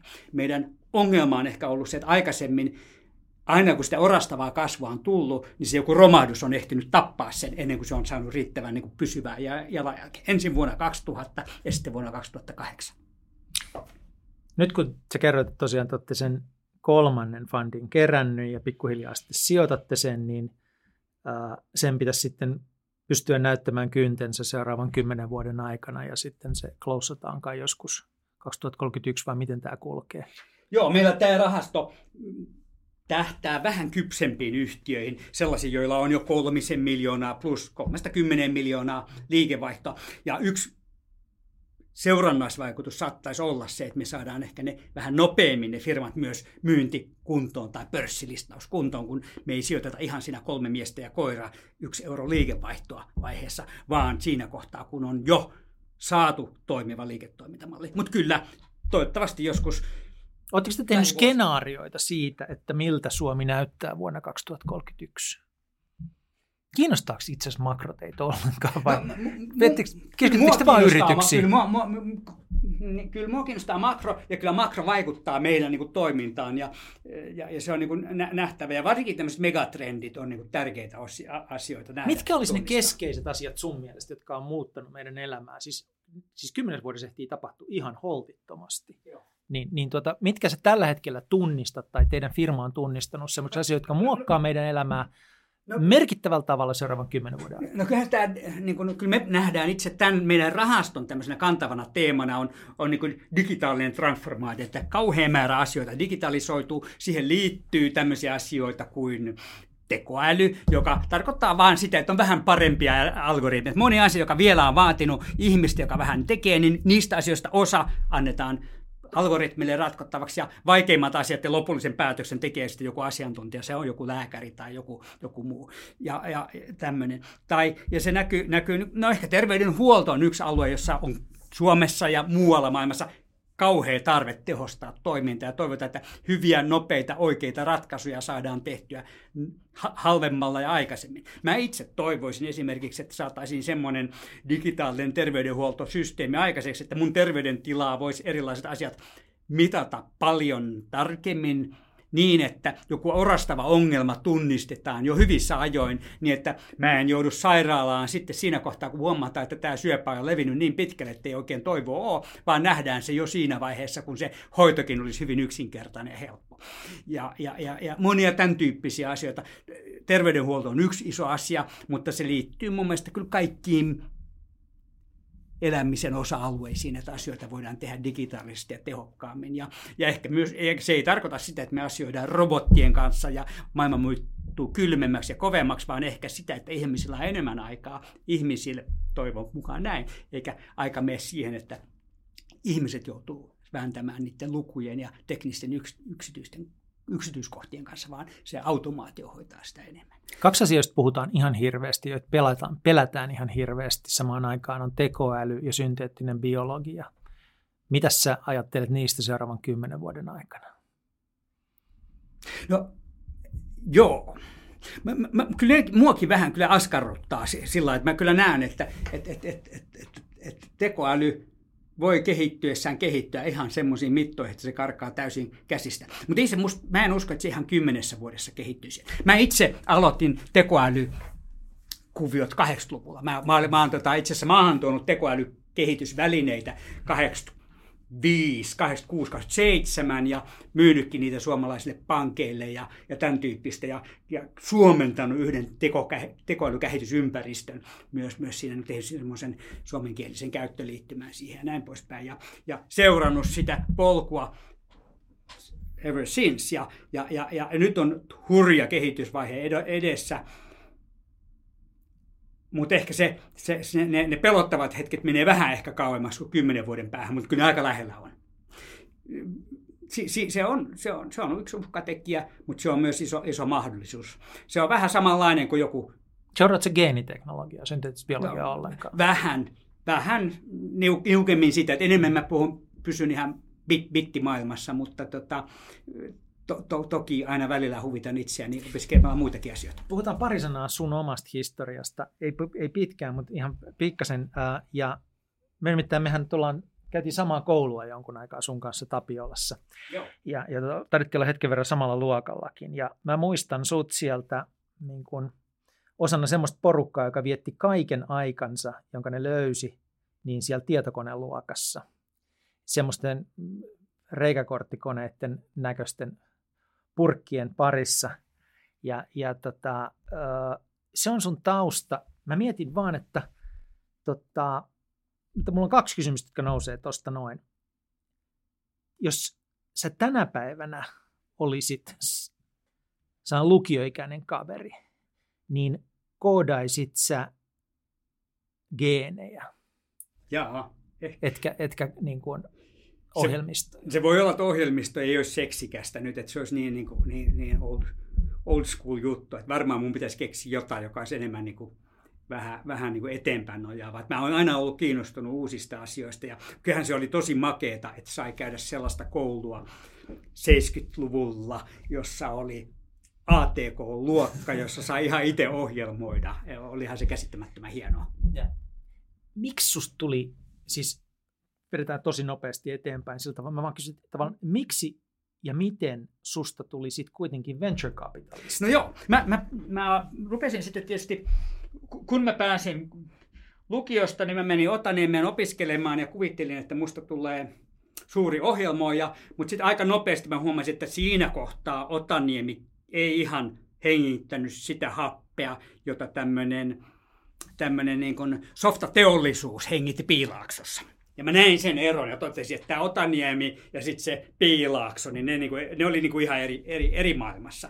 Ja, ja mua kiinnosti se Piilaaksokuvio ja softa business ja sen, se tehdään juttuja, oikeita juttuja nopeasti. Ja mikrotietokone, IBM PC oli just tullut silloin uunista ulos. Mä menin Otaniemen 83, niin se PC oli, oli kova juttu. Mä ost, otin pankkilainaa vuonna 83, jotta mä sain itselleni ensimmäisen PCn ostettua ihan. Ja, ja, ja, tota, ja sitten sit mä, mä näin, että tästä nyt täytyy lähteä tekemään jotain. Ja mä sitten perustelin erilaisia firmoja, joista osa oli ihan kohtuullisen menestyneitä. Me, minä ja kolme muuta kaveria perustettiin semmoinen firma kuin Solid Information Technology, joka teki tämmöisiä, tämmöisiä tota, tietokantajuttuja. Se oli, se, se oli, myytiin IBMlle ihan, ihan, ihan uraurtavaa teknologiaa sinällään. Taitaa olla vieläkin teknologia ole, olemassa ja, ja siitä ydintuotekehitystiimistä muutama kaveri vielä edelleen kehittämässä sitä tuotetta ja näin poispäin.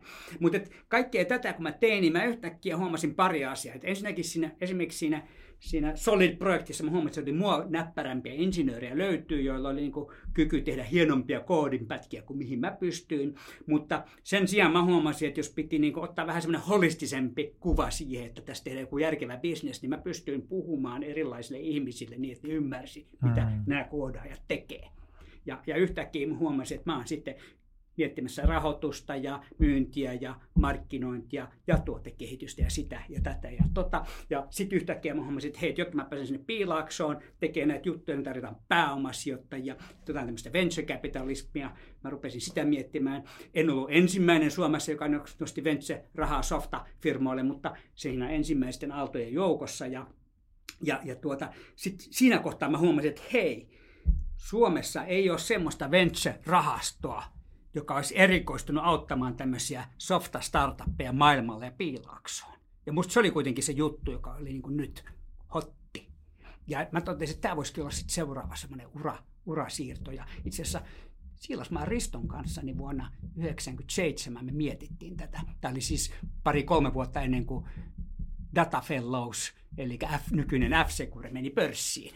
Ja, ja meitä oli muutama muukin kaveri. Mutta ei, me, me oltiin vähän liian tuntemattomia poikia siinä kohtaa, että ei me saatu tämmöistä venture-rahastoa aikaiseksi. Meillä oli tämmöinen ajatus siinä. Ja, mutta sitten meni pari vuotta ja 99-2000 niin, niin, niin semmoisen Michel Vendel-nimisen kaverin kanssa sitten lähdettiin perustamaan Nexittiä ja, ja, ja, ja tuota, silloin hetki olikin sitten oikea, että rahasto, rahasto kasattiin ja pääsin tähän positioon, että hei, pääsee auttamaan muita maailmanvalloituksessa ja Amerikan valloituksessa. Hyvä.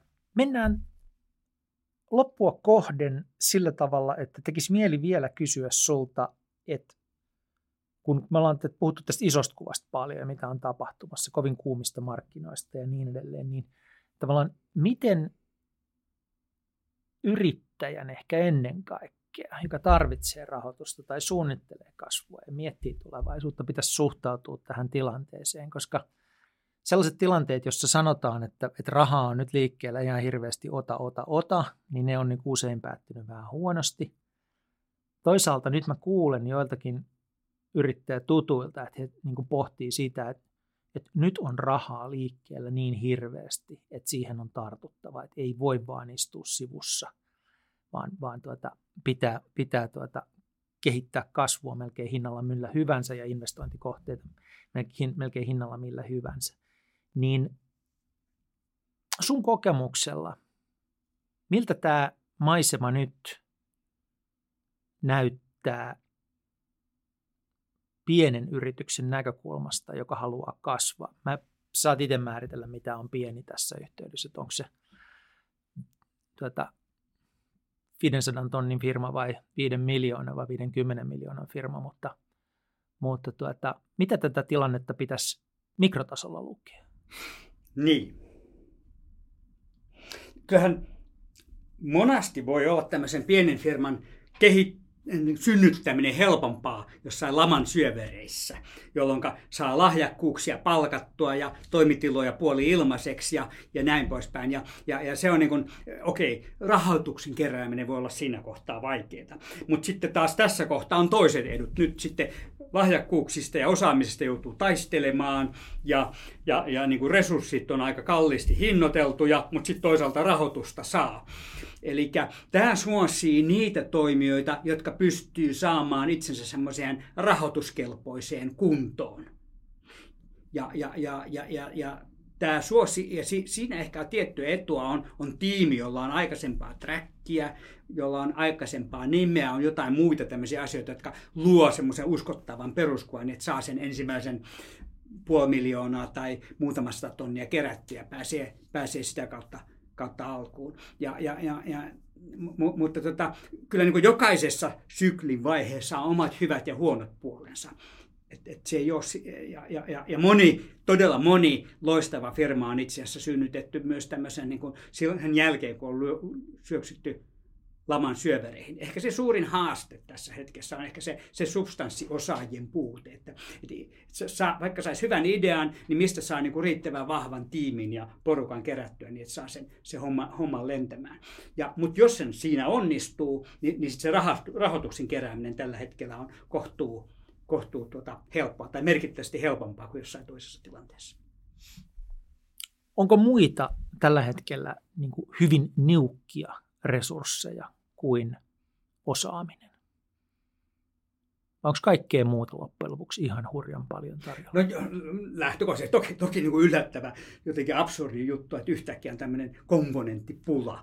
No niin. se ei ehkä nyt näy siinä, etteikö saisi PCtä ostettua, mutta mut että, mut että sellaisia tiettyjä kapeikkoja voi yllättäen olla, että niin kuin, et, et, et, niin kuin korona on aiheuttanut sen, että tietyt uusien kontaktien luominen face to face on ollut haastava yllättäen jonkin aikaa. Ja, nyt yhtäkkiä, jos tarvitaan jotain hardware-komponenttia, niin, sitä voi olla, että siitä tuleekin pula. Kyllä niin yksittäisiä pieniä kapeikkoja on, mutta mut kyllä mä niin tiivistäen silti näkisin, että se, se, se osaamis, että, että tämä on se nousuvaiheen kirous on, että sitten kun on päästy siihen kuumaan kohtaan, niin silloin ne, ne todella laadukkaammat resurssit on, on niin aidosti kiven alla ja liian moni sortuu rekrytoimaan keskinkertaisuuksia tai, tai jopa sitä huonompaa resurssivoimaa. Ja se on pieni kirous, sillä kuitenkin mitä tahansa tehdään, niin yleensä se kilpailu on sen verran kovaa, että ei millään keskinkertaisuuksilla pärjää, vaan pitää kuitenkin päästä sinne parhaaseen kvartaaliin ja ylikin siinä tiimissä ja, ja, ja, ja se on haaste. Missä asioissa Suomi on tällä hetkellä kaikkein parhaimmissa asemissa? Mä, eh, mä ehkä ajattelin niin kuin toimialaa tai osaamista sillä tavalla, että jossakin vaiheessa se oli matkapuhelimet. Me oltiin niin kuin hurjan taitavia siinä, niiden rakentamisessa ja, ja tuota, myymisessä. Sitten me ollaan oltu taitavia pelien tekemisessä jossain vaiheessa. Niin onko joku tämmöinen toimiala tällä hetkellä, johon, jota kannattaa seurata tarkemmin kuin muita, jos haluaa seurata Suomen tulevaisuutta? No mä luulen, että nämä kaksi, mitkä sä mainitsit, niin ne tavallaan niin kuin, tämä IoT joka, ja, ja muu tämmöinen langaton maailma, niin se, se mitä, mitä se perusosaaminen, mitä Nokia ja Nokian aluskasvallisuus on luonut, niin se on, sen, se, siitä pystyy luomaan vielä paljon innovaatiota ja osaamista. Sama koskee myös sitä pelimaailmaa. Se näkyy tämmöisenä AR, VR, Augmented Reality, Virtual Reality maailmana ja, ja muina. Että sieltähän löytyy juttuja. Fotoniikka on yksi, joka menee ehkä näiden ulkopuolelle, jossa Suomessa on yllättäviä osaamisalueita. Ehkä suomalainen pankkijärjestelmä, joka on kohtuu moderni ja, ja, ja, ja, ja erilainen, niin on, antaa tiettyä etu, etukenoa tiettyihin tota, niin fintech-maailman juttuihin. Me ollaan ehkä vähän syrjässä maailman suurista finanssikeskuksista siihen, mutta, että, mutta on Suomesta noussut esimerkiksi, katsotaan DeFi-aluetta, joka, joka on tämmöinen krypto, maailman juttu, niin yksi, yksi iso pelaaja siinä maailmassa niin on Suomesta sy- syntynyt. Ja, ja, ja, ja, ja Suomi on, Suomi on ihan kohtuu hyvä paikka kyllä tehdä asioita. Ja ehkä, ehkä se, mitä mä oon jäänyt pohtimaan, että löytyisikö semmoiselle ajatukselle tukea, että aikaisemmin piilaakso toimi hyvin, kun se oli tiivistetty osaamista pieneen joukkoon. Mutta että pystyisikö tämä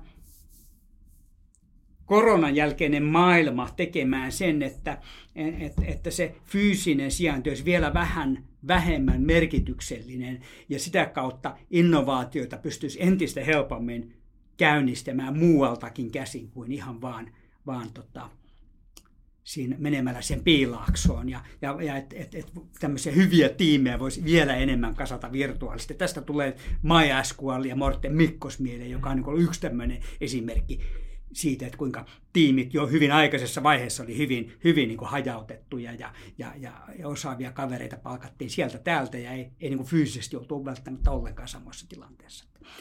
Et se voisi olla Suomelle tietty vahvuus, jos näin voitaisiin tehdä, koska meidän heikkous on se, että me ollaan aika pieniä, täällä on aika vähän sitä porukkaa, mutta jos me osattaisiin sitten myös napata sitä osaamista muualta, niin se, tai sanotaan, että se on etu ollut ainakin piilaaksolle ja se voi pikkasen ehkä dilutoitua tässä se piilaakson etu niin tai näin, niin piilaakso silti jyrää ja, ja dominoi. Olkoonkin, että Yhdysvalloissakin, niin esimerkiksi Texas Austin, jonka Nexitin toimisto piilaaksosta siirtyi, niin se on sellainen nouseva tähti. Ei se ihan piilaakson mittaan ole kasvamassa tässä heti. Mutta... Te ja Tesla siirryitte. Niin, näin, joo. Saanko kysyä loppu vielä muutamasta asiasta, jota niin kuin tämmöinen samalla talousasioiden satunnainen seuraaja miettii, että mistäköhän tässä on kysymys niin äh, mä sanon niin muutaman asian ja vielä kuulen vaan sun reaktion siihen. Ja ensimmäinen niistä on, että tota, onko tämmöinen niin meemisijoittamistouhu ohimenevä korona-ajan muoti? Joo. Mä, mä sitä vähän etäältä katsonut ja jotenkin mun se on ollut vaikea ymmärtää, että mä en oikein osaa sitä kommentoida. Tuntuu, että se on vain seurausta siitä, että kurssit on mennyt ihan holtittomasti ylöspäin, niin sitten on tullut paljon holtittomia sijoittajia. En mä sitä oikein muuta ymmärrä. Uusia välineitä, joilla on helppo sijoittaa niin, holtittomasti. Niin, joo. No entäs sitten joukkorahoitus tällä niin kuin venture, tai siis yritysten rahoittamispuolella, niin, niin milloin joukkorahoitus on aloittelevalle yritykselle oikea ratkaisu ja milloin ne pitää puhua enkelisijoittajien ja venture capitalistien kanssa? Minusta ne on kaikki, kaikki hyviä ja kaikki on, on tärkeitä.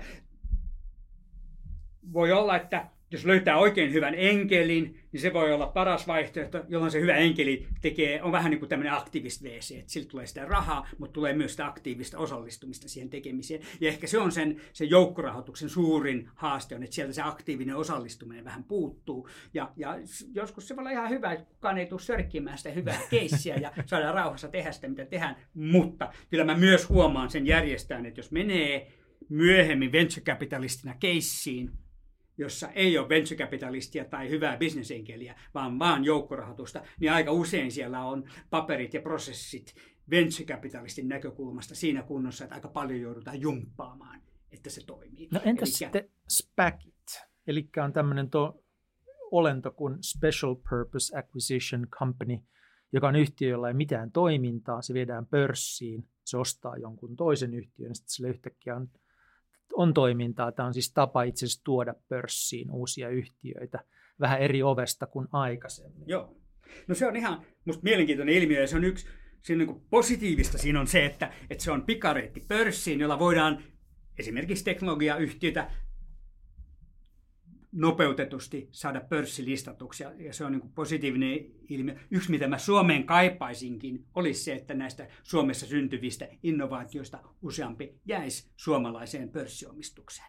Se, mikä siinä ehkä vähän on riskinä, on sitten tämmöisen sijoittajan kannalta, että sijoittaja, joka sijoittaa spakkiin, niin, niin, niin jos se johonkin rahastoon, venture-rahastoon sijoittaessaan sijoittaa portfolioon tusina 15 sijoituksia tai jotain, niin spakissa se sijoittaa yhteen ideaan, jota ei edes tiedäkään vielä siinä kohtaa, että mikä se on. Että siellä on vain joku tiimi, joka sanoo, että he sitten löytää jonkun. Eli siinä on riskiprofiili on vähän toisenlainen ja, ja ehkä joutuu sitten vain puhtaasti luottamaan siihen, että, että sieltä joku lentää, lentää joku tarina. Yhdysvalloissa ne, että on, tästä on tullut tosi iso villitys ja 2020 taisi olla että spakkeja, SPAC-listautumisia oli enemmän kuin perinteisiä listautumisia. Se oli, niin, mutta tota, kaiken kaikkiaan mä suhtaudun positiivisesti siihen, että, että rahoitusmarkkinat on monipuoliset ja löytyy monipuolisia reittejä rakentaa asioita eteenpäin. Vielä viimeinen kysymys, joka askarruttaa, on kryptot. Mitä suuren yleisön pitäisi tietää kryptovaluutoista, joihin se ei ole vielä kiinnittänyt huomiota. Joo. Mä, mä itse asiassa muuten sijoitin bitcoiniin tuossa, en ihan tarkalleen nyt muista koska, joitakin vuosia takaperin ja, ja sitten myin, myin bitcoinini pois sitten, sitten tota, semmoisella vähän vajaa 50-kertaisella tuotolla ainoa ongelma siinä on, että mä sijoitin 50 euroa. Mm. Eli joskus silloin, kun se bitcoin nousi pinnalle aikoinaan ensimmäistä kertaa vähän sen, niin mä sitten päätin tutkia, mitä se on. Ja muun muassa sitten ostin bitcoinia ja vähän pyörittelin sitä ja, ja, ja, ja jäin tutkimaan, tutkimaan sitä.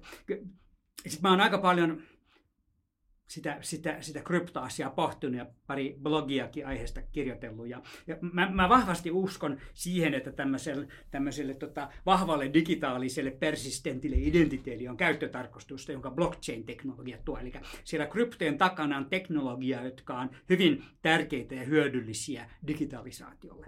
Mutta sitten itse nämä nämä ensimmäiset implementaatiot Bitcoin, niin se on vielä vähän puolivillainen. Siihen laitetaan paikkaa paikan päälle, jolla se saadaan ehkä toimimaan vaikuttaa siltä, että Ethereum on vähän, vähän jo avansseeratumpi, jos on sitten saatu vähän hienompaa tekniikkaa ja ei ihan yhtä paljon polta sähköä. Hyvä. Mutta sitten toisaalta ne kaikkein hienoimmat, uusimmat välineet, jotka on, niin ne ei ole taas niin suosittuja. Tuolla, kyllä se niin valuaation mielessä ja rahanteko mielessä tämä Bitcoin, joka on tämä suurin, kaunein ja ensimmäinen, niin, niin, niin se, se, se siellä, siellä dominoi. Mä vähän, vähän mun, mun veikkaus voisi olla se, että, että kryptoteknologia jää ja sillä siellä niitä tekniikoita tullaan hyödyntämään digitalisaatiossa vahvasti, mutta yhteen yksittäiseen valuuttaan en välttämättä uskoisi luottaa, että se menestyy. Ja jos mä sieltä jonkun valitsisin, niin, niin ehkä Ethereum olisi tällä hetkellä mun, mun valinta, mutta, mutta, mutta mä luotan tässä asiassa aika vähän itseeni, että en, en, en suostuisi antamaan kenellekään sijoitus, sijoitusneuvoa aiheesta. Bitcoinin yksi haaste on se, että se on jotenkin vähän jumissa sen historiansa kanssa, että mä vähän pelottaa, että pystyykö se teknologia uusiutumaan riittävän nopeasti niin, että siihen saadaan sekä energiankäytön kannalta että, että tuota, tämmöisen niin kuin, mm, teho, muun tehokkuuden ja joustavuuden kannalta tehtyä riittävästi muutoksia, jotta se olisi oikeasti kilpailukykyinen pitkässä juoksussa. Ja nyt mulle tuli mieleen vielä yksi, vaikka mä lupasin, että se krypto oli se viimeinen. Kun kryptossa yksi tärkeä asia on se, että oli niin kuin aivan huippuasiantuntijat on asiasta ihan päinvastaista mieltä, saattaa olla. Hyvin erilaisia näkemyksiä siitä. Yksi, mistä on, mikä on tällä hetkellä hirveän kovassa huudossa, mutta josta itse asiassa on aika monenlaisia näkemyksiä, on koko ajatus sustainable investingista. Mitä sä ajattelet siitä? Onko se jotain, joka ohjaa tulevaisuudessa sijoituksia, vai havaitaanko, että sillä perusteella on itse asiassa aika vaikeaa tehdä perusteltuja sijoituksia? No kyllä, kyllä mä siihen niin uskon. Mä, mä, mä uskon myös, että sen alla tehdään enemmän tämmöistä valkopesua kuin oikeita duunia. Se ongelma on tietysti, että, että kun jostain asiasta tulee tämmöinen puhut, äh, otsikko, näyttävä otsikko, niin, niin, niin sitten se otsikko isketään joka ikiseen leimaan ja se itse sisältö unohtuu ja se todella tärkeä tekeminen siellä taustalla unohtuu. Mutta, mutta kyllä tämä, tämä niin kuin ajatus siitä, että pääomilla ohjataan tekemistä ja käyttäytymistä on, on tullut jäädäkseen ja ymmärrys siitä, että isot sijoittajat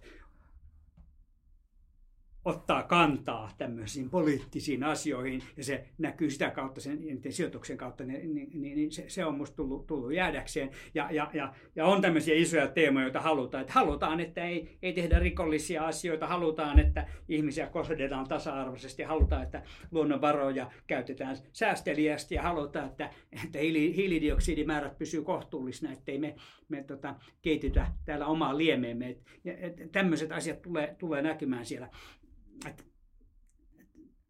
Mutta mut, mut se on musta hienoa nähdä, että moni semmoinen ehkä hyvinkin konservatiivinen, perinteinen sijoittajataho on ottanut tämmöiset tämmöiset niin kuin paljon edistyksellisemmät ja niin kuin arvot käyttöön ja ohjaa oman pääomansa suuntaamisella muiden käytössä, niin musta se on niin kuin hieno positiivinen ilmiö ja lisää uskoa siihen, että, että maailma pelastuu. Hienoa ja positiivista oli myös saada jutella sun kanssa. Kiitos Arturi Tarjanne. Kiitos, hei, oli kiva. Jatketaan tästä.